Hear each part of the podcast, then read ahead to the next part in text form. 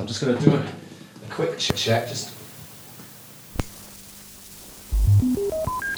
I'm not really pop star material. I'm an engineer. I've been an engineer all my adult life, and th- this whole thing has been quite a surprise, I have to say. Uh, right, well, hi, I'm Andy Pop. I'm the guy behind the Trace project. I'm surrounded by tape machines and technology.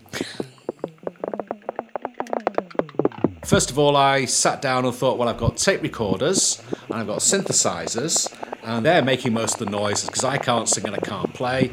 And I thought, well, uh, tape recorder, synthesizer, and oh, tape recorder and synthesizer ensemble. Tape recorder and synthesizer ensemble. Trace seemed about right.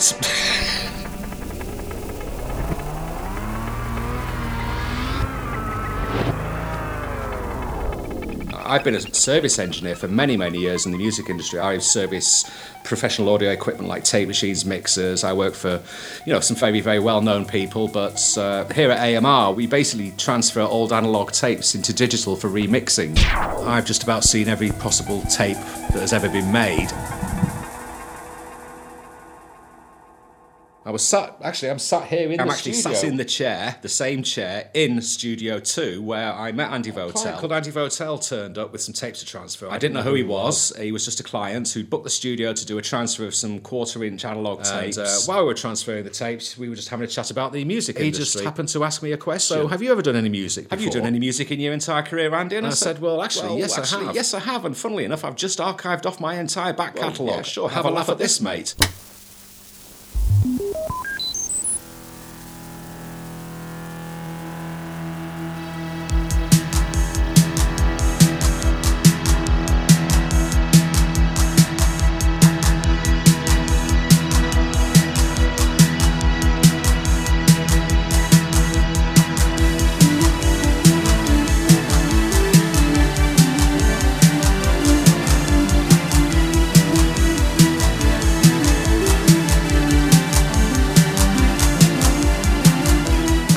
Told him that I recorded it in 1981 and 82. That's what I did when I was a kid in 1982 with homemade equipment. And he was utterly, utterly gobsmacked.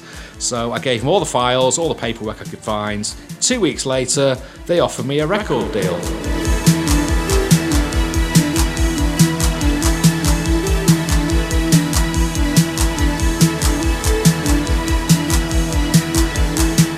I was utterly stunned. Yeah, I, I was utterly stunned, and so were my family. None of us expected this, and the rest is history.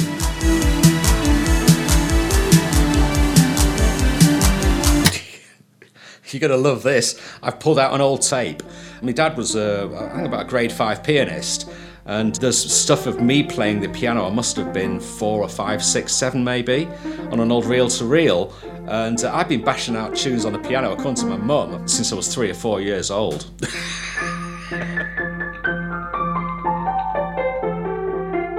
Uh, The other thing was, I was partially deaf when I was a child as well. I had to have an operation on my hearing, so I was really bashing the piano because I probably couldn't hear it very well.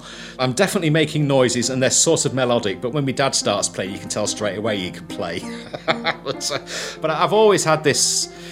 I, I can't explain it. I've just had this musical trait in me where I've always liked melodies and hook lines and stuff. Mean, that's why I love archiving tapes. It doesn't matter if you're a record company or an individual who has a tape of somebody who's no longer with us. I treat them uh, with equal respect and reverence because the information on that reel is very important to the individual who walks through the door. So I've done it for my family as well, my mum and my brothers, so that there is a record. There isn't much, but there's a little historical record of our family when we were very young, and there were, there were very happy days before Dad died. Well, I was born in the 60s. I was born in Didsbury, Manchester. I grew up in the 1970s in the sort of uh, depression riddled Britain, you know, with all the strikes and the power cuts. I went to the local schools. But I mean, life with me was very difficult. I lost my dad when I was 10 years old. He just died. No warning whatsoever.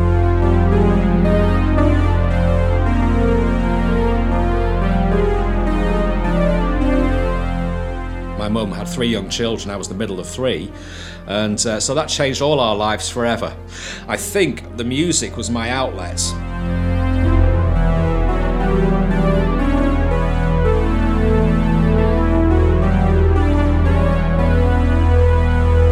Myself, I really struggled with um, teenage adolescence as well. You know, not really fitting in. I've always been a geek, really. But the the feeling behind all of the music was just how I felt at the time as a teenager, with all the emotional turmoil of being a pubescent adolescent kid, who also had bereavement issues. At the time, I don't think I realised how much it was filtering through.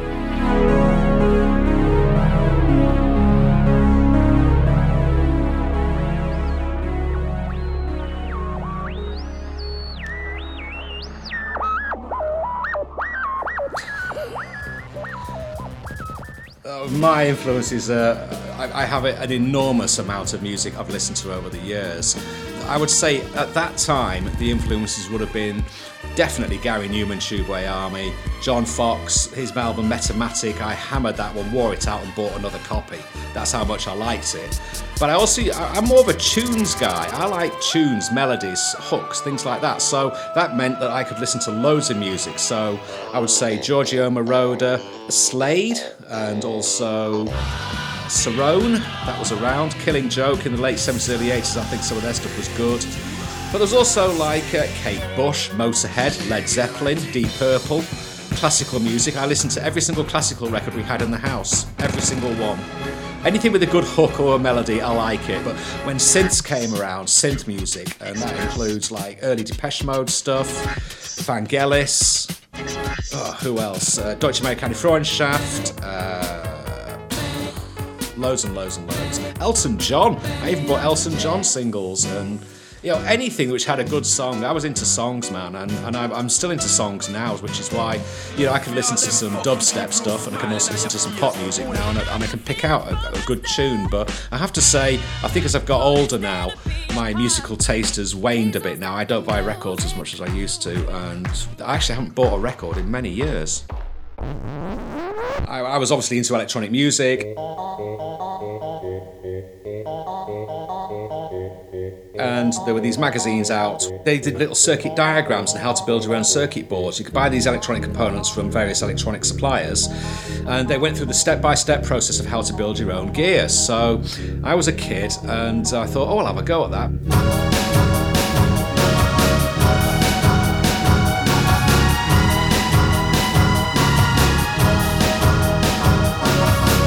I was just copying everything, you know, verbatim.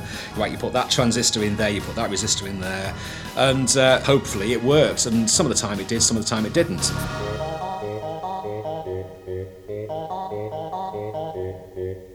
For me, it was just I want to do an album. I I really want to make some music. The first thing I built was a fuzz box. Then I built the mixer, and then I realised, well, I've got a mixer, but I've got no synth, so I built a synth.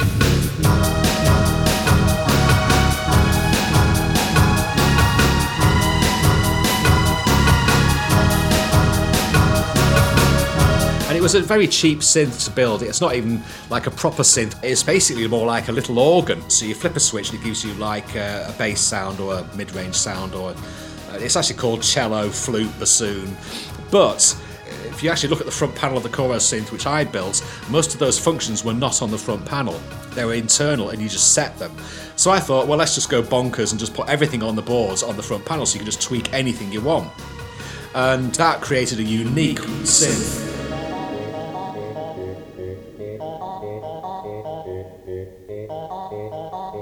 And so it's a completely random, uncontrollable beast. I think that's why it's created such an interesting stir, because I got some really crazy sounds out of it for what was basically a really, really cheap mono synth.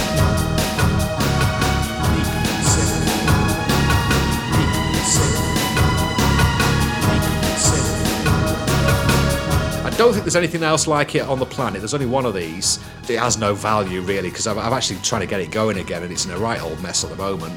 It's been just hanging around collecting dust for 30 years and I have actually got it making a noise, but unfortunately it's in very, very poor health and I'm still in the process of rebuilding it.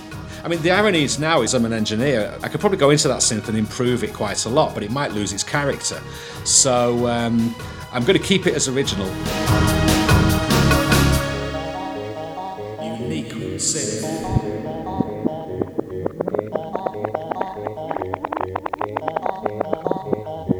1981, I, I had everything I needed to start the album. one of my teachers at school lent me his reel to reel tape machine for the summer. And that was brilliant. So when I had to be summer holidays over summer 1982, I sat down and recorded everything, all eight tracks from start to finish. And I was playing everything live and bouncing down, and there was no multi tracking, there was no computers, no sequencing.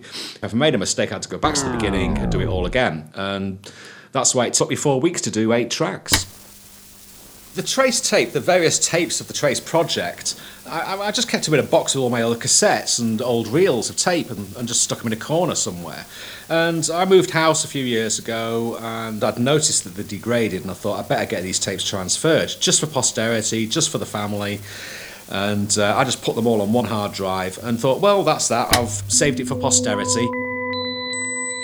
And then lo and behold, Andy Votel turns up here. We end up having a conversation about the music industry, and the rest is history. And I am absolutely stunned by it.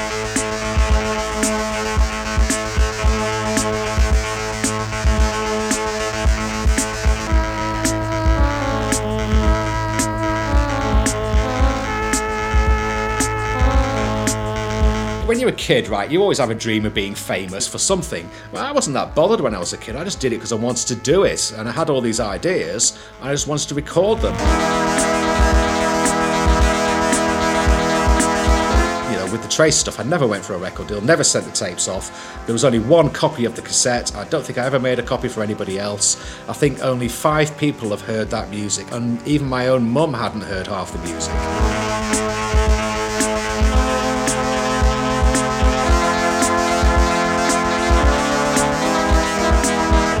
This kind of music has come round again, and I didn't know that because I've been I've been a bit out of touch with the music industry. I didn't realise this lo-fi, old. School I don't even know what it's called to be honest with you. It's somewhat people say pre-shoegaze, post-punk. I don't understand those terms. I don't know what they mean by that.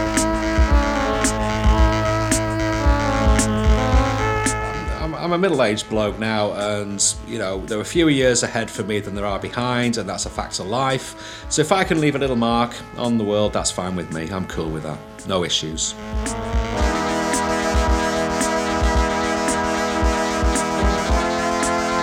It's really groovy, isn't it?